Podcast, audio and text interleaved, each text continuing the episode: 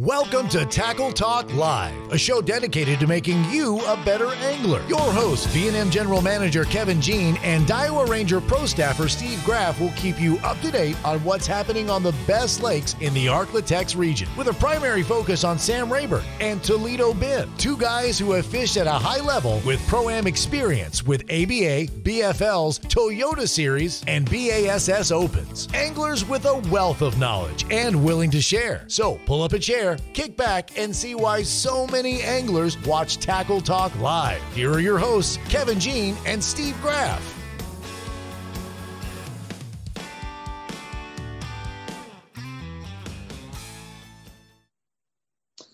Welcome to Tackle Talk Live Tuesday, January the 3rd of 2023. I'm 13 Fishing Camus Pro Staffer Steve Graff, along with VNM General Manager Kevin Jean. Kevin, we're back, dude. Looking forward to a great 23 fishing season, dude. We're back. 2023's here, Steve, and the tournaments start right off the bat. You know, I mean, January is as full as it can get over there at Sam Rayburn. Every weekend, major tournament going on. So I'm looking forward to it. I'm looking forward to kicking it off.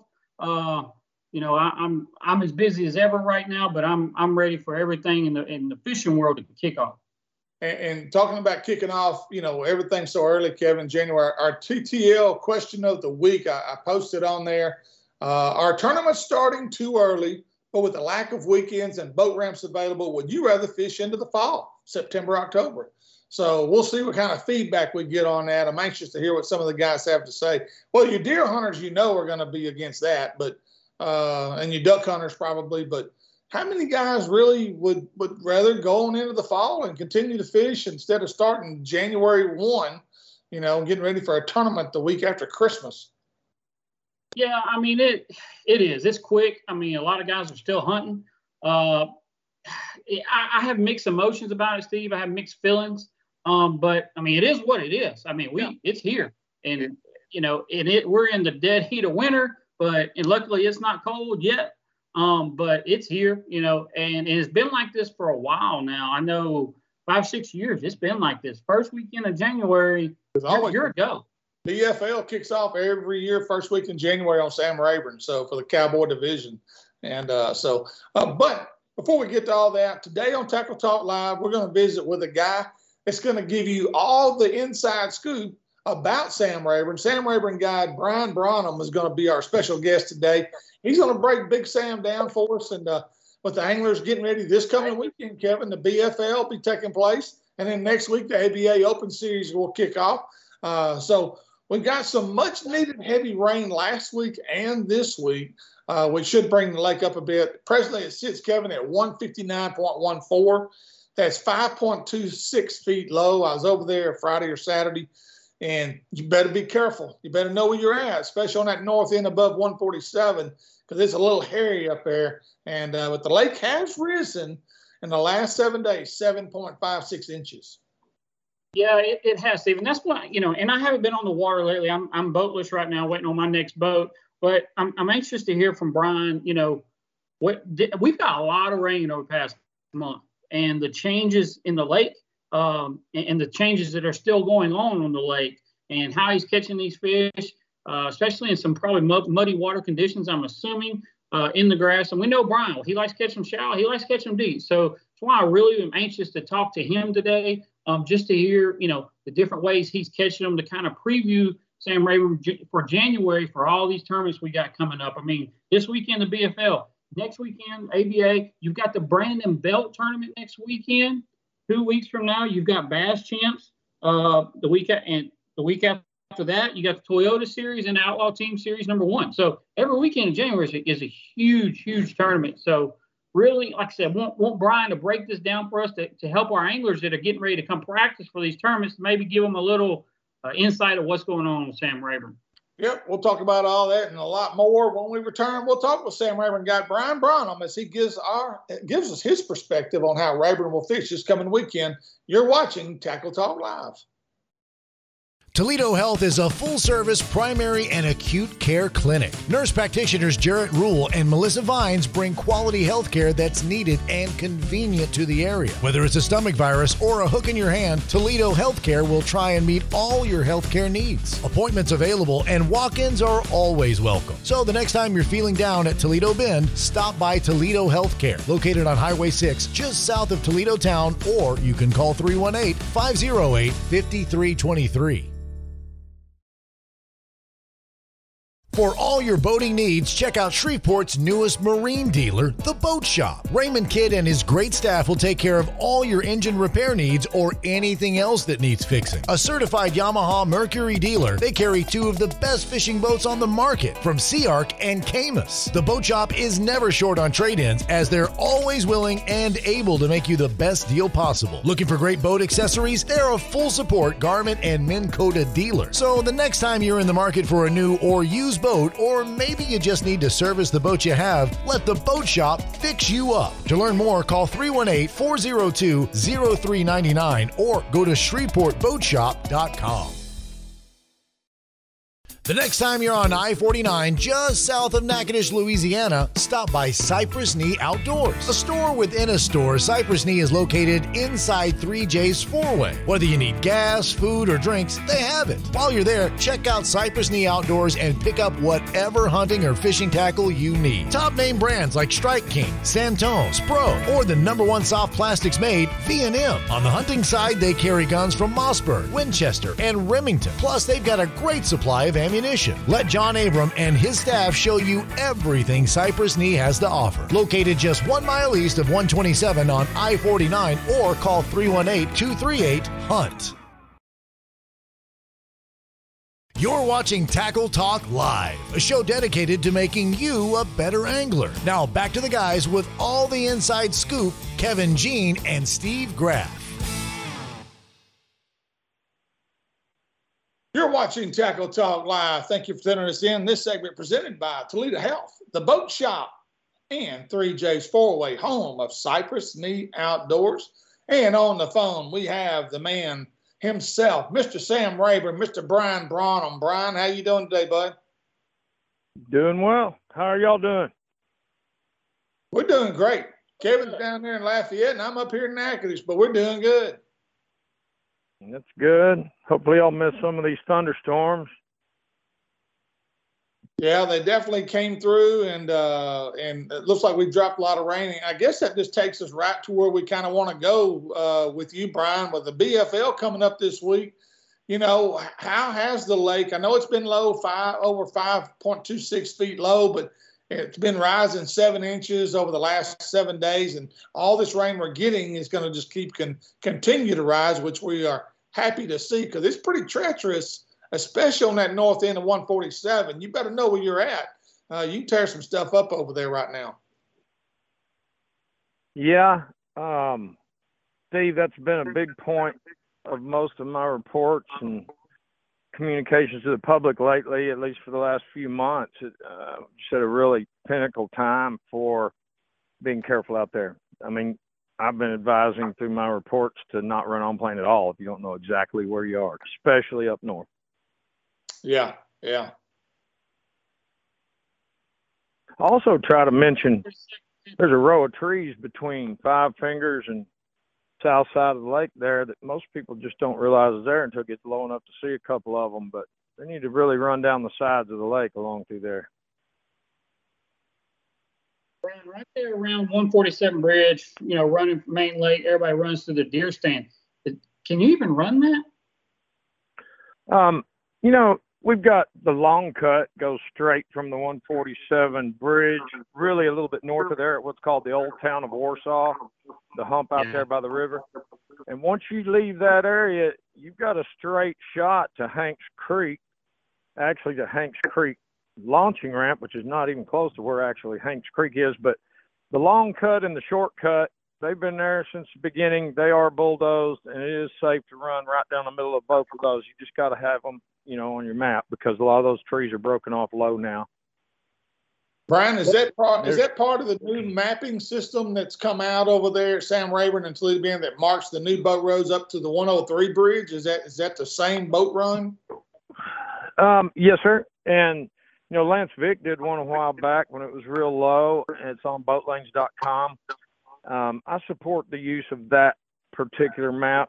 Me and a friend, guide partner, we pretty much ran all those at lake level and lower to, you know, make sure we're recommending something that's not going to get anybody hurt.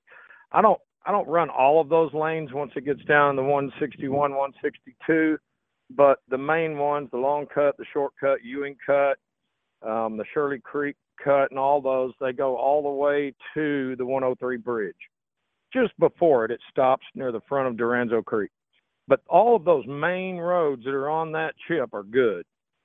Now, the smaller roads and the one that goes to the Amber Forest and so forth, you know, I would stay away from that stuff.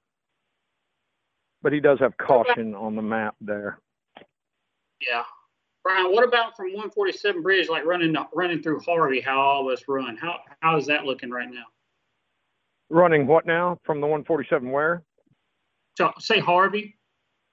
Oh, you know, if I was going 147 to Harvey, I'd go ahead and go around by Calhoun Point and go between the Amber Forest and the Black Forest, and there is a mark for that on some maps. That's simply how I would do it, especially if I had customers. If I was buzzing around by myself, knowing that area pretty good, at the exact current lake level, I'd probably zip through those islands. But, man, there's just very little margin for error doing that. I'd be extremely careful. I knew just from past, you know, I knew kind of when the lake got to this water level, man, that kind of got sketchy running between those islands. Just from the past history I've been there, when this level, it gets a little sketchy running around through there. Well, I wouldn't, like I said, it would be something I'd only do on my own. And, I mean, I can run that river way up north when it's low like this because it's marked so well. I've got it transposed from Google Earth photos to my mapping, and I have double heading sensors on the boat, both compass and satellite. I mean, I wouldn't recommend it to anybody except someone who knows exactly where they're at. And I mean, you got to drive like a crazy man to get through those islands. In a couple of places, two particular little turns, you're just going to go right on ground. But you can do it right now. I just wouldn't advise it to anyone that doesn't know exactly how to do it. So, Brian, when is you say basically, okay, it's at 159.14 as of today. When is it at 161, 162 before we can feel fairly confident we can run again? Yes. I mean, 2 feet low, 164.40 is the conservation pool level.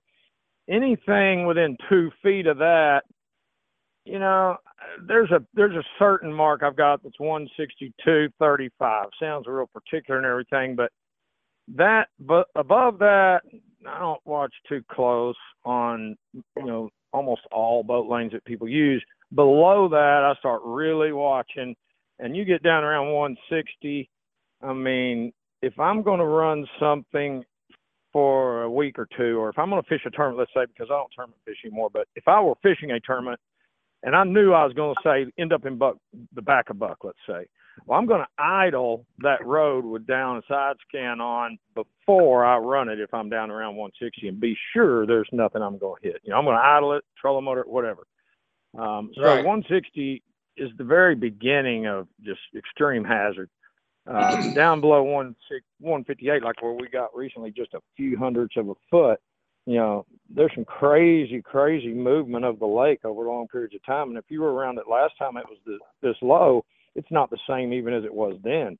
I mean, these winds and hurricanes and all the things of that lake water's powerful. It moves that sand and dirt around, and you know, you can have blowdowns that are deadhead on the bottom where you were running over a 3 foot flat. Now you've got something that's just under the water level laying down out there. So, you know, you got to be careful. Weird things happen. I don't want to get into it too much, but lightning struck my boat Friday, and we weren't even in a storm. We were a little bit off of it, probably 2 miles, first time it ever happened.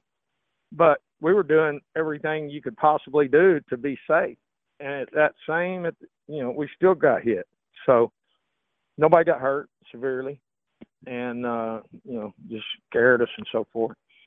But you know, that comes back to the water level and everything. You just got to really pre-run and look at it, plan well, and look at those things before you're going to run somewhere that you're not 100% what the conditions are. Yeah. All right, let's go into the fishing part now. How has the lake been fishing? I know the water temperature a couple of weeks ago, you know, that last week of December after Christmas, we had a hard freeze come through. Well, I was on the lake Friday or Saturday. 52.5, I think, was the warmest water I found. And the lake's definitely cooled off, hasn't it? You know, it's been up and down a lot. I can't even remember the beginning of this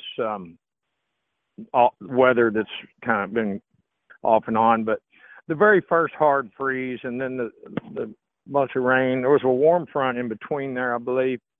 And we started catching fish on weightless fluke top baits up on top of grass anywhere.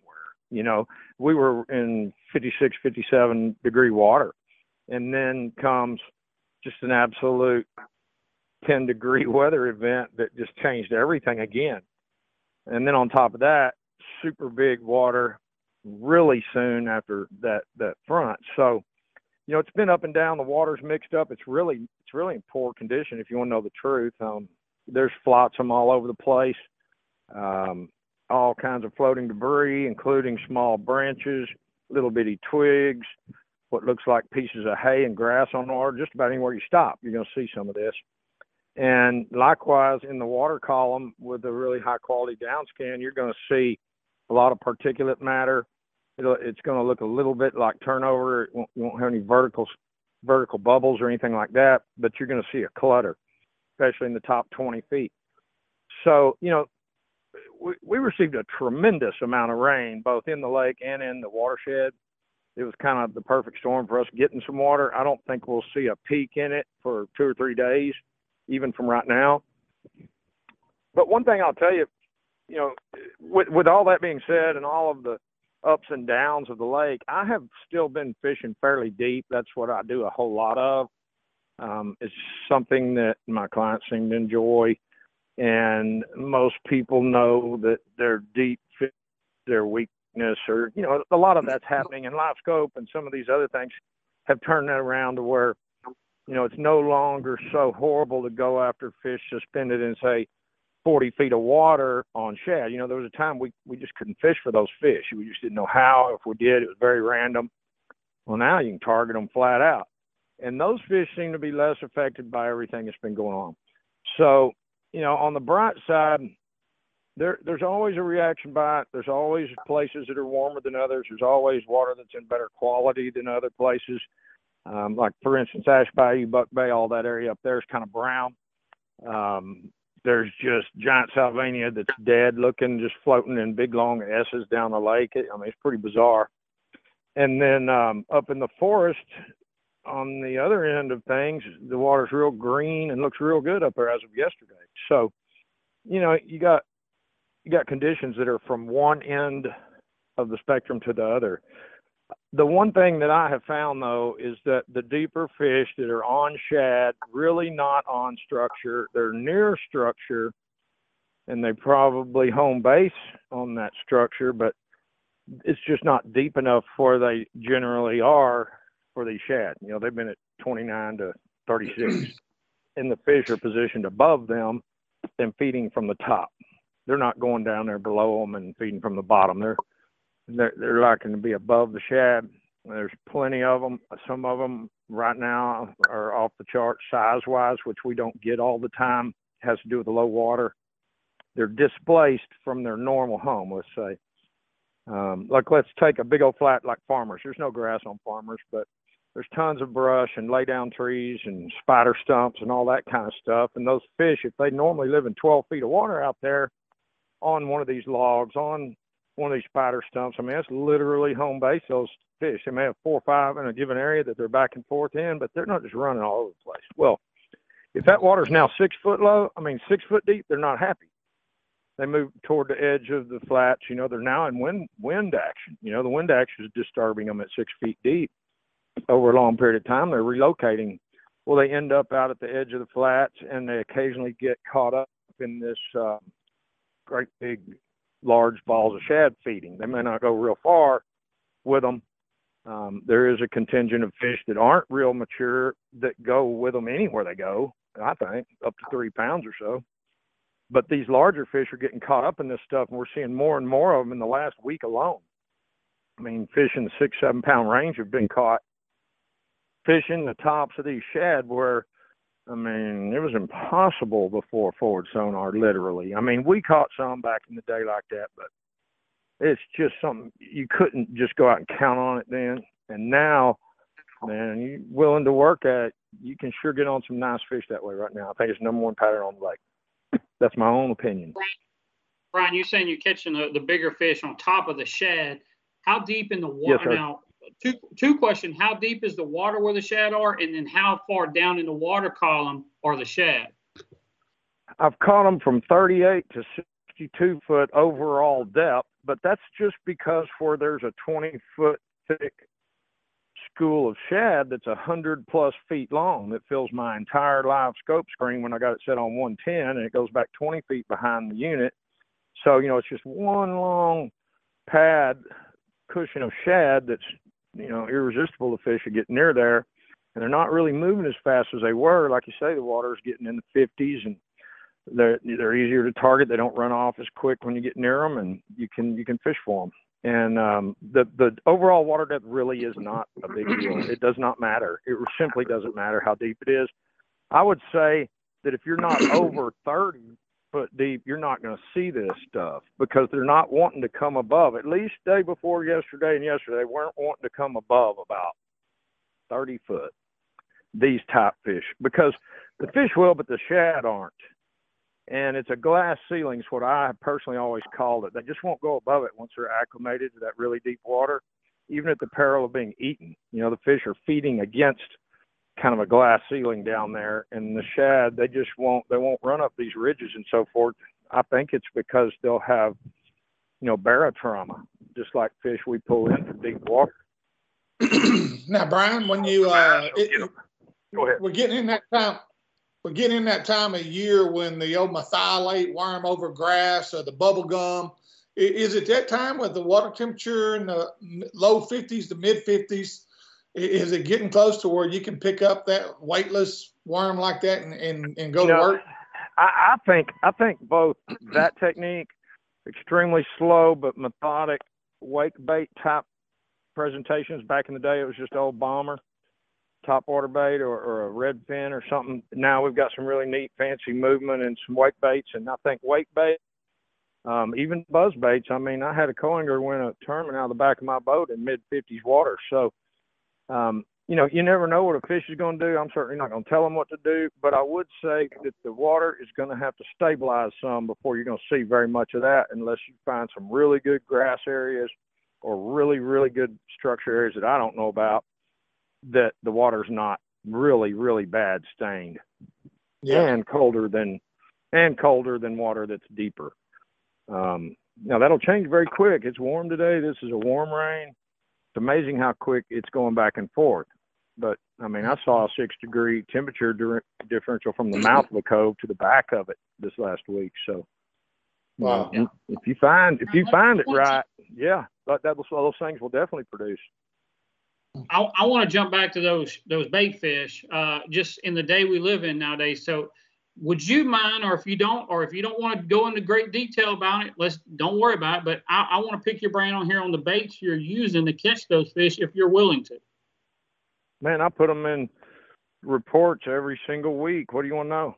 I mean, my reports are exactly what goes on out there, in my opinion. It's just, if people are dedicated to this, they're going to catch them. I'm telling you right now. If they're not dedicated to it and they give up after an hour, it's just like any other fishing. They're never really going to learn it and master it.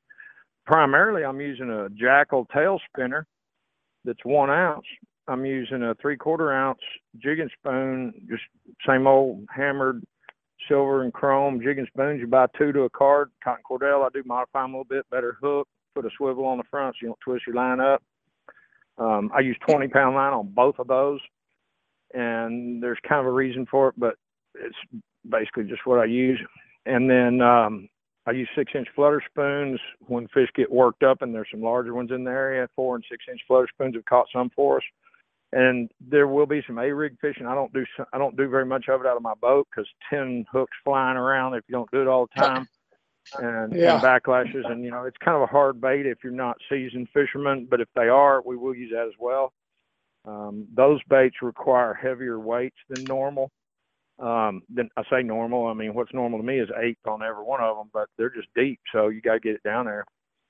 I don't personally think it's necessary at all to catch them. I mean, if you get a spoon right beside one and shake it real good, they'll follow it all the way 40 feet, you know, and then eventually take it. That thing going by them, it's just a little minnow. And those are my primary baits. Jackal's not the only tail spinner. I use the 6 cents in shallower water. I use a good old wing-ding type bait, rinky-dink type bait also. There's some 1-ounce lures that are made with that line-through type construction, and I think that that's probably a better way to land a really big one when you get them hooked.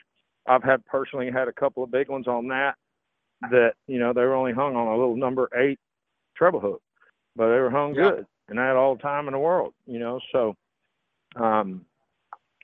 anything really that you can get down there to these fish and get really close to them, and it all comes down to just what baits are best for where you are, and 1-ounce tail spinners of a variety of types.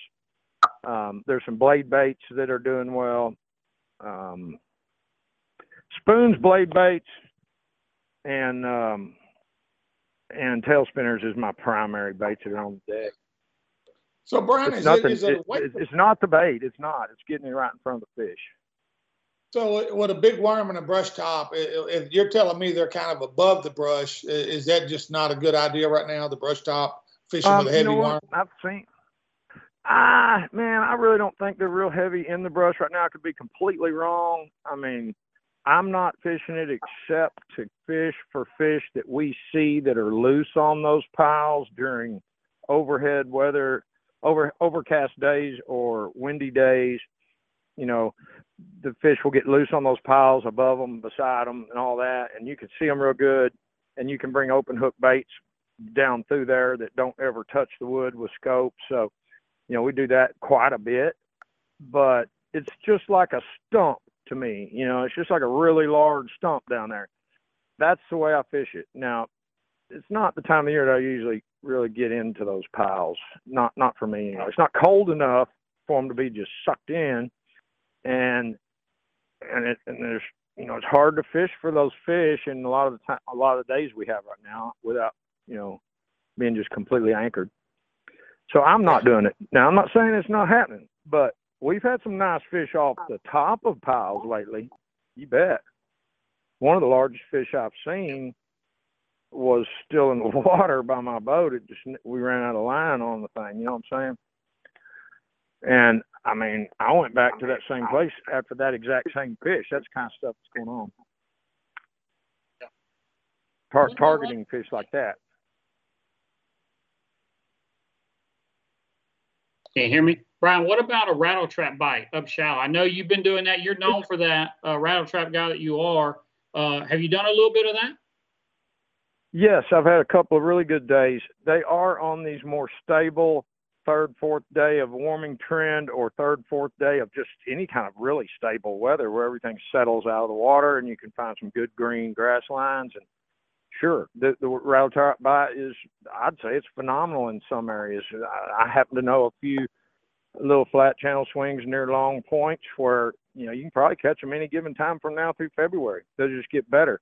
Yeah. That same bite is good with a vibrating jig of your favorite type, you know. That's also producing a lot of fish in shallow water.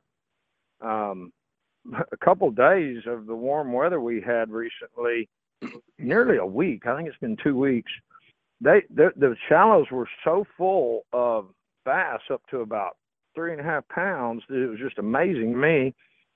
I had quite a few people contact me that had been concerned about some of the size ranges of fish maybe missing from our lake and so forth. It's simply not true. I mean, that is just not true. When the weather gets right, you'll see it flat out. I mean, go out there and catch 50 a day on a weightless fluke, man. I mean, just because it's the right weather. They just come out of nowhere. You know, they're all in that grass. There are some fish starting to move up into channel ledges and so here, but when we get these extremes, they move. I can tell they were there one day and not the next, you know. Side scan the same exact spot. Last question for you here, Brian. I got kind of two of them. So, of course, and I know you're out of the tournament game, but you kind of got a feel of the lake and how it's fishing. So this weekend we got the BFL, which is a singles tournament, as you know. Next week it starts some of the team tournament stuff, the Brandon Belt tournaments next weekend. Give me your thoughts on what it will take to win the BFL this weekend and the Brandon Belt two-day tournament next weekend. The Brandon Belt two-day, what's going to be the total? What would be your thought for the total two-day winning weight for those two tournaments? Well, it'd be totally different if the weather wasn't so strange, okay? The weather we've had is going to affect a ton of the fishing. It's not going to affect the best of the best. That's not. They're going to figure out ways to catch them. It's just the way it is nowadays. And I think the weights will be a little off because of the conditions. I think it'd be less likely to have someone, for instance, catch all of their one-day five fish on scope.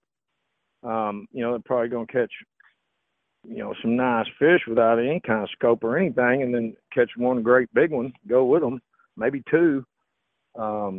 So, you know, that puts the weights in 25 to 30 pounds on the first place to maybe second place in both those events. And if you're talking about 2 days in a row, one person the following week, it'll be well over 40 pounds for 2 days. 1 day weight in this BFL is probably going to be 26 or 8 pounds. We got a lot of big fish on the lake right now. Yeah, yeah. And it may be five pounders. You know, that's the kind of thing I'm seeing. That's where these fish top out on the shad. And if that doesn't change, and if some of these fish stay in the mid-water column like that, they're just sitting ducks for a good guy with a scope. And so that's just my prediction. Probably 42 or 3 pounds at the belt, and then 26 and 8 pounds range in this BFL. And one of those guys in scope will have that one day, and the next day won't have quite as many. Yeah, my thinking. Everybody's got an opinion, but it is a volatile environment, very volatile out there. So I mean, a lot of things can happen. Yeah, Brian, we appreciate it, man. Appreciate the info, and you always do a great job of breaking the lake down, and we can't say thank you enough. And hopefully, this will help some guys do well the next 2 weeks over there. And again, as Brian's talked about. The warming trend, it's in the 60s for the next 10 days. So if it does I'm going to tell this one thing is you can't spend enough time getting around and looking at all the different water conditions and you know, the actual cover conditions and so forth, because they range from absolutely nasty to beautiful, you know, and if you don't find some of that in between and upper end water to fish, you're in a bad situation. Yeah. I'd get around a lot. That's what I would do. Move a lot to look at it in practice. Thank you, Brian. Appreciate you, man. Hey, man. See y'all later. Y'all have a good day. All right. Thanks, Brian. Brian Branum giving us a good breakdown there, Kevin. Like what he said. Basically, it's kind of pick your poison. You know, do you want to get in the grass? Do you want to fish the edge of grass? Do you want to go out deep and fish above the tops? I mean, it's kind of a smorgasbord over there, it sounds like. Yeah, and Steve, I hate I'm not able to fish the BFL this weekend, and I just don't have a boat yet. I'd be over there because – I mean, I love to do what he just said. I've learned the last couple of years, just started learning how to catch these fish with your live scope in deep water over, you know, above the shad. And man, it's just a blast to catch them that way. And what he's saying, he's like, you're catching 5, 6, 7 pounders above the shad. So he's saying over 25 pounds is going to win the BFL this weekend, most likely being caught that way. And man, I'm just itching because I hate I'm going to miss that because that can be fun. Now, that is a big Hero Zero type deal. Yeah. You know, if I was somebody wanting to do really well in this, you know, for the BFLs, somebody really wanting points, pick you up a trap or a chatterbait or something, most likely gets that 12 to 15 pounds. you know, and maybe go out and try to do the scope stuff later on the day. But it'll be one somebody committing to live scoping all day. Just my opinion, just how the fish are setting up right now. Yeah. And Steve, I want to have one plug here because I got to throw a VNM plug here. You know, the bait he's using, and he said it, the line through bait for that, you know, old wing ding type bait, but the line through, he's throwing the Jackal, which is not a line through. It's really good bait. I'm not saying it's really good bait, but to catch fish that size, in my opinion, the line through, it helps you get them in the boat. It helps the hookup ratio. It helps you get on boat. B&M has the new little hammer designed by Daryl Gleason.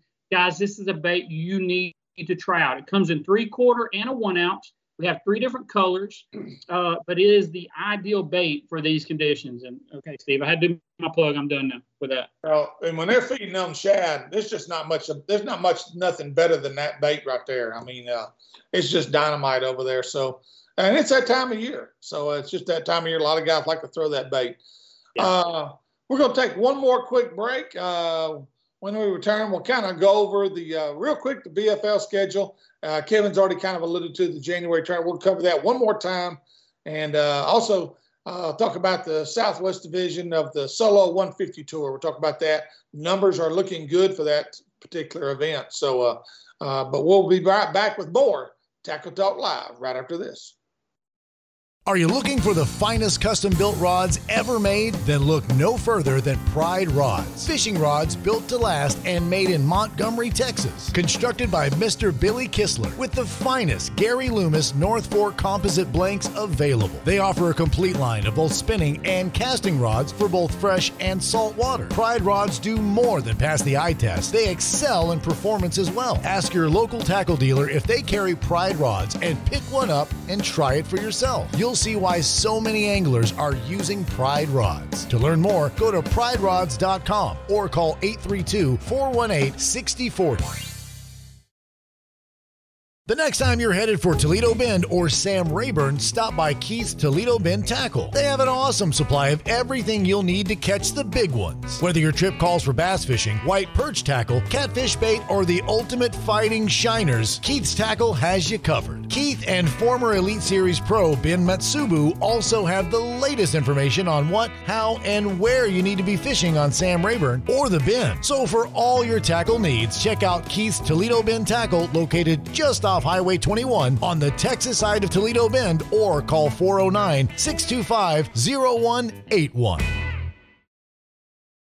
The Lakes Insurance Agency is an independent insurance agency that has been taking care of Texans' insurance needs for over 25 years, offering auto, homeowners, boat, RV, life, health, and commercial insurance. Owner Clark Moore is a local guide and tournament angler who understands your insurance needs and wants to be your go-to guy for all your insurance needs. For a free quote, give him a call and see why so many Texans trust the Lake Insurance Agency. Located at 805 Southeast Stalling Suite 3, Natchitoches, Texas, or call 936-205-4467.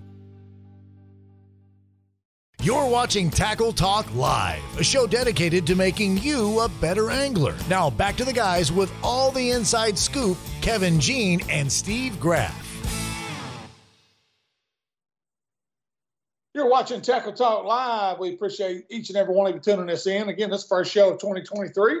Kevin and I are looking forward to a complete season this year, and bring you to all the inside information between Toledo Bend, Sam Rayburn, and Kevin. One thing real quick we can talk about after this segment is presented by Pride Rods, Keith Toledo Bend Tackle, and the Lakes Insurance of Natchitoches, Texas. 2 locations, Broadus, Texas, and Natchitoches as well. And Kevin, Toledo Bend got a lot more tournaments over there this year, stuff that circuits have gotten away from it. They're coming back. We do, and we have about Toledo Bend today, but those tournaments coming up February, March is when those tournaments really load up over there on Toledo Bend. So really excited to talk more a little bit Toledo Bend in the few weeks coming up. We'll kind of start jumping into some fishing reports. We'll get some guides over there from Toledo Bend. Hey, those guys are catching them right now, Steve, over there. You can catch them shallow. You can catch them deep. You can catch them however you want to catch them right now in Toledo Bend. Those boys over there are having a blast. Everybody I talk to is just catching lots of numbers. You can go catch them up shallow in the grass. You can catch them out deep, basically kind of however you want to catch them. But I'm anxious for Toledo Bend this year. I think it's going to finally start going back to the old Toledo Bend. Yeah, yeah. And one circuit that's going back to Toledo Bend, actually going to Toledo Bend for the first time in the second year of its existence, or I guess it's maybe this second or third. This second time. I fished one there the first year, did it? Yeah, the 150 Tour is actually going to open up on Toledo Bend February 5th and 6th out of Cypress Bend.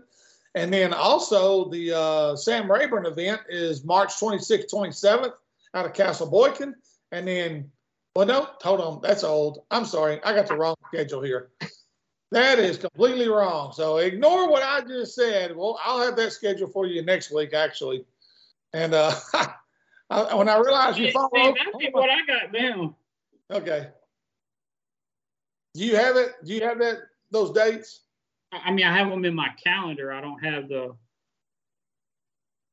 Yeah. I have them all down in my calendar. Yeah, I got mine in my calendar. I thought I had it when I saw March 17th is on Sam Rayburn. Yes, it opens up at Sam Rayburn. Then we're going to Lake of the Pines. Yeah. And what's the date on that? Do you remember? It's, I think it's in is that May? Let's see here. Yep, Lake of the Pines is going to be the 28th and 29th of April. And then I think it's May 26, 27, Toledo Bend. Yep, 26, 27, Toledo Bend. And that'll be out of, I believe, Lost Frontier Park. Yeah. Is where they're going. That's March. So it doesn't start till March, the solo 150. Right, exactly. Yep. So all you got now coming up is the Open Series, which starts on the 14th. That's the Southeast or Southwest Texas Division, Southeast Texas Division of the ABA Open Series. That opens up the 14th, which is not the same weekend as the Brandon Belt. Yeah, so. And let me correct myself. I was talking to Brian, and I was thinking 2-day because the last year the Brandon Belt was a 2-day tournament. This year is 12 through the 14th. So first 2 days everybody fishes, then they take top 20. That fishes on the final third day. So top 20 fishes the third day. So I misspoke while I was going to call it a 2-day tournament, but yes, the top 20 fishes the third day. And actually, last year was the same way, but only top 20 fishes the third day. But Brandon Belt is a 3-day tournament. Steve, we're going to get our info right today. Yeah, well, it's the first show of the year. We're due if you screw up.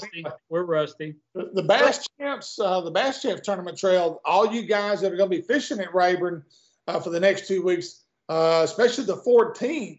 That's the last weekend the Bass Champs guys can scout. So between Brandon Belt, ABA Open Series, you got Bass Champ Scouts going on. I mean, it's going to be a packed house at Rayburn on the 14th, so get ready. Oh, it's going to be, I mean, every day now, every day that's not windy and people are out there, the boat ramps are going to be full. Because, I mean, let's just do it real quick. So January 7th, BFL. 12th through the 14th is the Brandon Belt tournament. The 14th is the ABA out of Castle Boykin. So all you guys that don't make the top 20, you go fish ABA. January 21st is Bass Champs. January 25th through the 27th is the Toyota tournaments. And then January 28th is Outlaws Team Series #1. So right. Every weekend, Steve, every weekend there is a major tournament going on Sam Rayburn. So there's going to be guys, every chance they get that it's pretty weather, them guys can get out on the water, the ramps are going to be full at Sam Rayburn. Yep, and the lake hopefully will continue to rise and get back to a normal pool with all this rain we got coming through. So should be some good times, good fishing, and looking forward to a 2023 season, Kevin. So, hey, that's going to wrap us up. Anything else you got? Nope, I think that does it for the first week. Maybe we knock some of the rust off, come back next week, and hopefully have possibly the winner of the BFL. We'll see what goes on BFL, see who we have next week, and go from there. All right. Hey, thank you for tuning us in. Please check us out on our YouTube page, our Facebook, Instagram, podcast.